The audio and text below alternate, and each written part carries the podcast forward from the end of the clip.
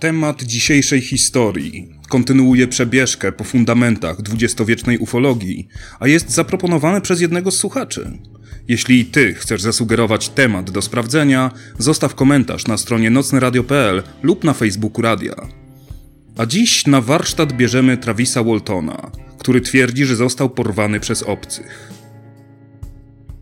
Sumie nie było go pięć dni, zaś sam akt porwania widziany był przez jego przyjaciół, drwali, gdy wspólnie pracowali w lesie. Co tam się stało? Sprawdzam. 5 listopada 1975 roku, wówczas 22-letni Travis Walton zajmował się wycinką drzew w lesie państwowym Seedgreaves w pobliżu miejscowości Snowflake w stanie Arizona, w towarzystwie znajomych po fachu. Gdy jechali ciężarówką przez las, ujrzeli obiekt w kształcie dysku. Oświetlony, wydający brzęczący dźwięk zaledwie 35 metrów od pojazdu. Travis Walton opuścił ciężarówkę i podszedł w stronę obiektu, po czym zalał go jasny promień niebiesko-zielonego światła. Jego kumple przestraszyli się i odjechali. Wrócili jednak, upewniwszy się, że kosmici już odlecieli. Waltona nie było już na miejscu zdarzenia. Znalazł się po pięciu dniach, dzwoniąc z budki telefonicznej w pobliżu miejsca zdarzenia. Sprawa była gorąca. Lokalny szeryf początkowo podejrzewał, że Walton został zamordowany przez swoich towarzyszy, którzy dopiero po jego odnalezieniu całego i zdrowego mogli odetchnąć z ulgą. Rozpoczęła się kampania na rzecz znalezienia twardych dowodów potwierdzających historię porwania. Promień porywający Waltona budował wszak wrażenie gorąca, zaś przy zrzuceniu ze statku kosmici nie byli szczególnie ostrożni, a Travis potłukł się przy lądowaniu. Przeszedł gruntowne badania medyczne, które nie wykazały jakichkolwiek nieprawidłowości ani ran na ciele. Na miejscu zdarzenia zaś ani policja, ani późniejsze poszukiwania prowadzone przez 50 UFO entuzjastów nie znalazły materialnego potwierdzenia przedstawianej historii. Analizy próbek gleby wykazywały nieco większy poziom żelaza na miejscu zdarzenia niż w okolicy, jednakże podobno statek przecież nie dotknął gruntu. W końcu organizacja ufologiczna Aerial Phenomena Research Organization przeprowadza badania wariografem zarówno na Travisie, jak i na pozostałych drwalach, z których ma wynikać, że wszyscy mówią prawdę, poza jednym świadkiem, co do którego wynik był niejednoznaczny. Tuż po ogłoszeniu wyników badania, Travis Walton otrzymuje nagrodę najlepszej UFO sprawy roku od brukowca The National Enquirer w wysokości 2,5 tysiąca dolarów, a jego kompanii po 5 stówek na głowę. W 1978 roku Travis Walton wydał książkę opisującą jego przeżycia, która doczekała się adaptacji filmowej w 1993 o tytule Fire in the Sky. Studio Paramount Pictures, które zakupiło prawa do historii, uznało jednak, że historia Waltona jest zbyt rozmyta i zbyt wtórna na tle innych filmowych opowieści o kosmitach, więc poprosiła scenarzystę o podkręcenie akcji, co wyszło naprawdę fantastycznie, a film robi wrażenie nawet po 25 latach od powstania. Sam Walton zaś prowadzi własne konferencje ufologiczne, 16 października 2015 roku doszło jednak do ciekawego incydentu, kiedy to wziął udział w teleturnieju Chwila Prawdy. Zabawa polegała na udzieleniu odpowiedzi na ekstremalnie osobiste, często zawstydzające pytania, zaś wariograf weryfikował, czy powiedziano prawdę.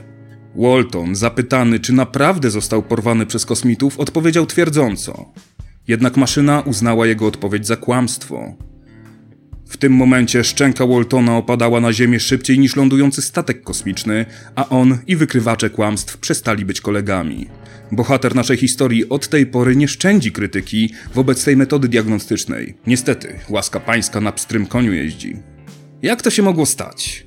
Wariograf, nazywany potocznie wykrywaczem kłamstw, nie jest wiarygodną metodą oddzielania prawdy od fałszu. Owszem, bada drobne zmiany w działaniu naszego organizmu, które mogą wskazywać na mówienie nieprawdy, jednakże wieloletnie badania nad stosowaniem wariografu pokazują, że jest to urządzenie niedoskonałe. O ile skuteczność odróżniania prawdy od kłamstwa jest mimo wszystko wyższa niż losowe zgadywanie, to wariograf, a w zasadzie jego operator, bo to człowiek interpretuje wyniki maszyny i podejmuje się oceny, często się myli. Oprócz tego istnieją techniki i ćwiczenia, które pozwalają człowiekowi oszukać urządzenie. Wariograf zasługuje na osobny odcinek serii, lecz to krótkie wprowadzenie jest niezbędne, by zrozumieć konsekwencje zdarzeń, o których zaraz powiem. Philip Klass, którego możecie pamiętać z poprzedniego odcinka o porwaniu Hillów, w swojej książce Porwania UFO z 1988 roku wykazał, że Travis Walton poinstruował operatora wariografu, jakie pytania mają mu zostać zadane. W trakcie samego badania zaś Travis wstrzymywał oddech, co jest jedną z metod oszukiwania w badaniu wariografem. Dodatkowo Klaas dotarł do innego badania Waltona wariografem, nieupublicznionego, przeprowadzonego jednak przez Jacka McCarthy, jednego z najbardziej szanowanych operatorów wariografu w Arizonie w owym czasie. Dodatkowo miało ono miejsce przed badaniem w Stowarzyszeniu Ufologicznym. McCarthy zaopiniował sprawę Waltona słowami obrzydliwe matactwo. Wiemy również, że Travis Walton wiedział o nagrodzie The National Enquirer. Jego rodzina była entuzjastami kosmitów, zaś matka twierdziła, że nie dziwi jej zniknięcie syna, a kontakty z obcymi w ich rodzinie są powszechne, co swoją drogą utrzymuje się do dzisiaj w relacjach kolejnych rzekomo porwanych jednostek. Walton miał rzekomo wyskoczyć z jadącej ciężarówki i pobiec na spotkanie z kosmitami, zupełnie jakby chciał być porwany, choć później będzie się tłumaczył, że kosmici uszkodzili go swoim napędem i zabrali na pokład, by go wyleczyć. No dobra, ale jaki interes mogli mieć jego kumple? Nagroda od National Enquirera nie była przecież gwarantowana, a oni sami raczej odsunęli się od historii i skupili się na własnym życiu. Porwanie miało miejsce 5 listopada 1975 roku, w lesie, gdzie Walton wraz z innymi drwalami wykonywali zlecenie. Jednakże byli w lesie z robotą, również w przenośni. Praca miała zostać ukończona do 10 listopada, na co nie mieli najmniejszych szans. Groziła im 10% kara, lecz w umowie zapisany był punkt, według którego karze nie podlegało opóźnienie z powodu działania sił wyższych.